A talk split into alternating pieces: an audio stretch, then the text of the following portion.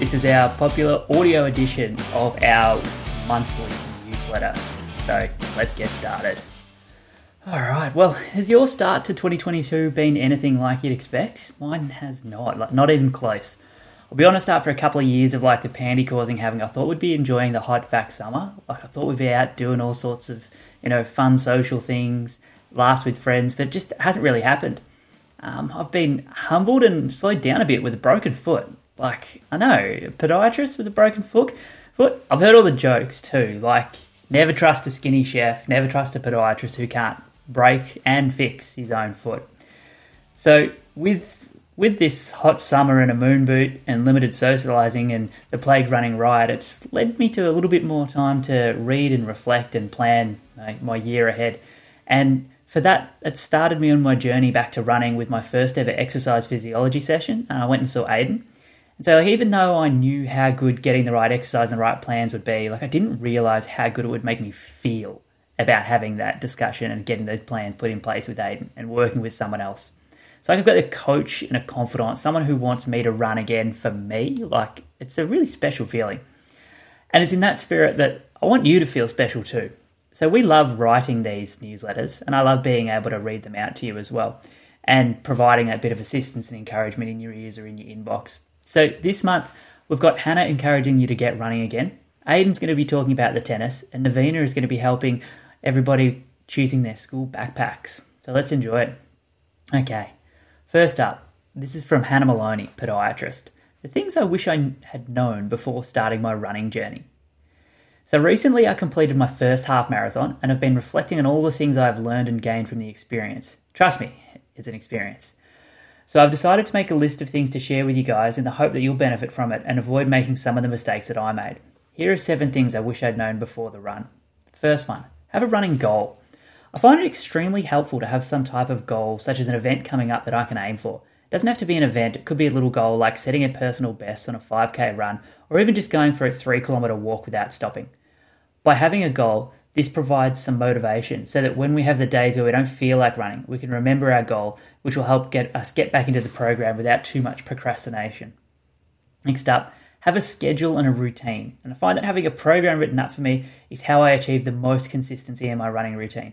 Having a 12 week plan or even a weekly plan stuck on my wall helps me visualize what I'm meant to be doing each day. I also highlight each run once I complete it. So if I miss a run, I see an unhighlighted space, which annoys me. So that would make me do my run next time.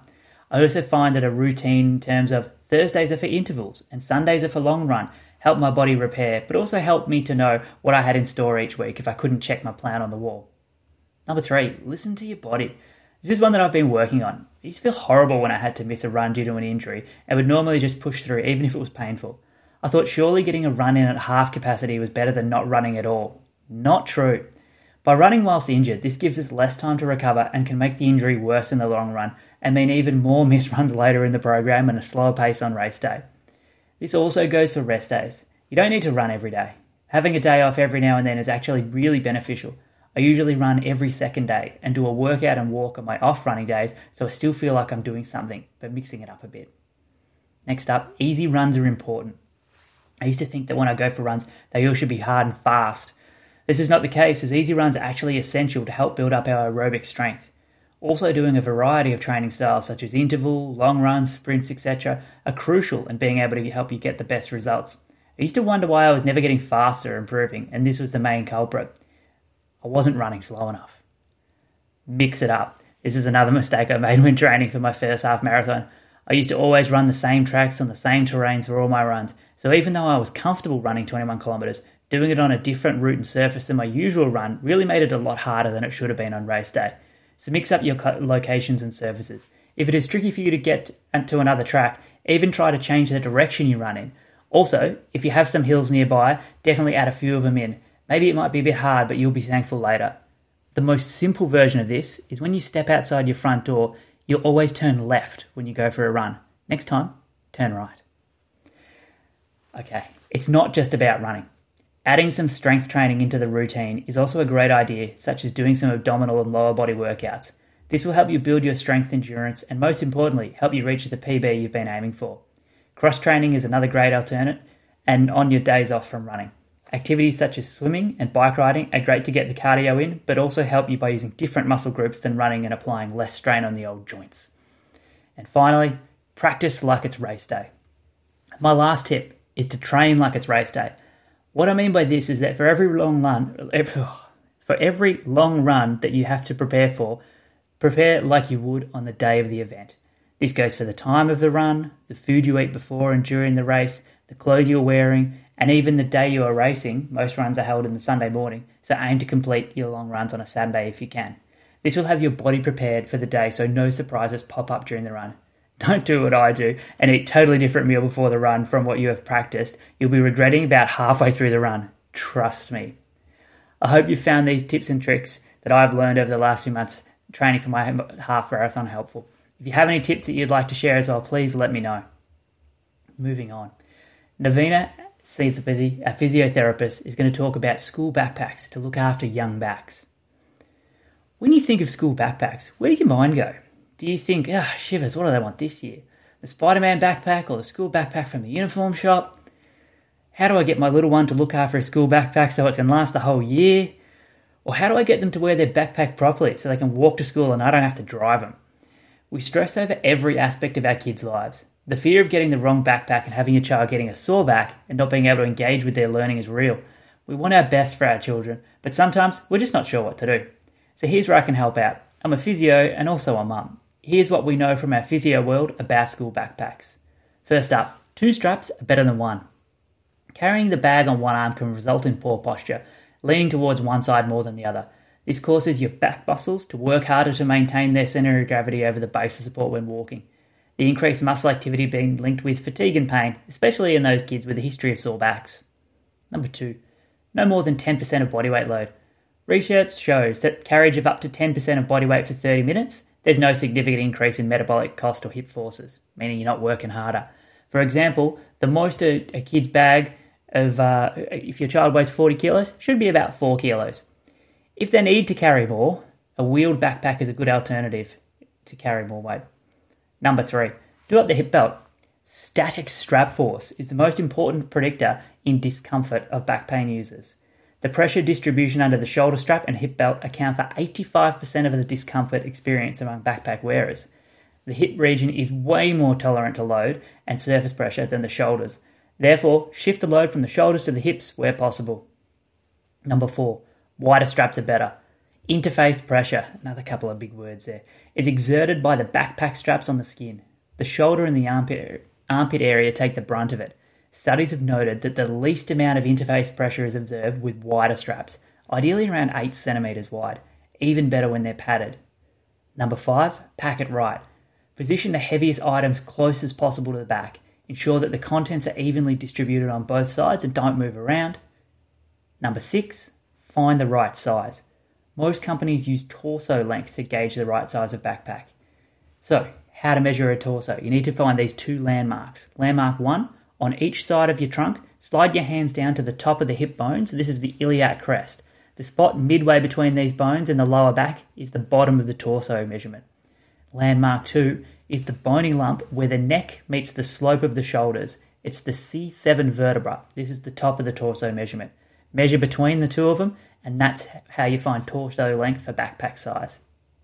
And finally, number seven, get the right fit. Put their backpack on, load it up with some weight. The aim of fitting is to adjust the different straps, the shoulders, the chest, the hip, so that most of the weight rests on the hips. Start with the hip belt, it should hug the top of the hip bone snugly. The shoulder strap attachment points on the backpack should sit at the top of their shoulder blades. They should wrap around the torso closely, but not carry too much weight. Allow for reasonable amount of looseness in the straps to reduce surface pressure, while snug enough to prevent the backpack from moving around when walking, and the chest strap should sit under the collarbones. Aim for a comfortable fit, ensuring they can take deep breaths without any restriction. For more back to school content, we've actually got a few great articles that have been very popular this month on school shoes. Next up, we've got Aidan Rogers, my exercise physiologist, who's going to help you prepare like a pro. So, with the turn of the new year, the Ashes all wrapped up, us sports lovers turn our eyes to the next big thing the AO, the Australian Open. If you're watching the Open this year, take a moment to notice the athletes' warm ups. You might be able to take some learnings from this to use in your own warm up, or at least help you understand a little bit more about what your EP or physio is getting you to do before getting into your exercise plans. For professional tennis, we really only see the players from when they walk on the court. We see the things like the side to side movement across the baseline and a variety of shots, shots while hitting the ball with a hitting partner, often their opponents across the court. You then might see players practice their serve faster, faster, faster. There's nothing quite like doing exactly what you're about to do in game, but starting at a lower intensity, then gradually building that intensity to prepare yourself for performance. The best way to warm up is through a dynamic warm up, where all the stretching and priming, muscles, tendons, and the nervous system is achieved while you are moving. The more you can replicate how you move and the speed at which you move, the better. The old static, stationary, you know, that stretching, pulling stuff, it's from in the past. No more sitting on the ground and stretching with your legs out. Did you know that static stretching to play or completing your strength plan can reduce your performance and power output? Well, now you do, so prepare yourself by moving and not just trying to touch your toes. You can apply this principle to whatever you do, but if you need some expert advice, we're here to help. I hope you like look at the warm ups a little bit differently now. And here's an intro to one of our team members, Jess Steinberg, superstar podiatrist in Melbourne City. Let's meet Jess. Jess has been fascinated with the human body and musculoskeletal function for as long as she can remember, leading to her career in podiatry. In her years of practice, Jess has always been passionate about helping her clients achieve their goals. She's sure to maintain a client centered approach in everything she does, whether that's from helping them in the clinic or designing orthotics for them in the lab. You'll definitely be in good hands when you see her in our Collins Street practice. Jess is also a lifelong sports enthusiast enjoys playing basketball and working out in her spare time. We've got a couple of blog updates as well to talk about. So, in this episode, we've got a couple. One of our lovely podiatrists, Tanya, has gone through and she's put it together a list of the best thongs in Australia. Because is there anything that is more Aussie summer than the sound of thongs slapping against your feet on as you walk and piping up sand? So head to prideplus.com.au, the blog page, and learn about the best thongs in Australia. And another one, yours truly, I've written an article about insoles for high arches. For the longest time, people with high arches really struggle with insoles and orthotics. And that's because, as podiatrists, we were prescribing them wrong. So, in this article, I'll explain what our mistakes were, apologise for them, and give you a pathway forwards if you do have a high arch foot and what an orthotic or an insole can work for you. I hope you found that useful and I hope you found it interesting. It's always a pleasure to get the opportunity to, to talk about what we do in the clinic and how we can help you at Pride Plus Health. Um, if you want to get in contact, send us an email, jump on the, the socials. We're at, at Pride Plus Health or team at prideplus.com.au. You take care, everybody.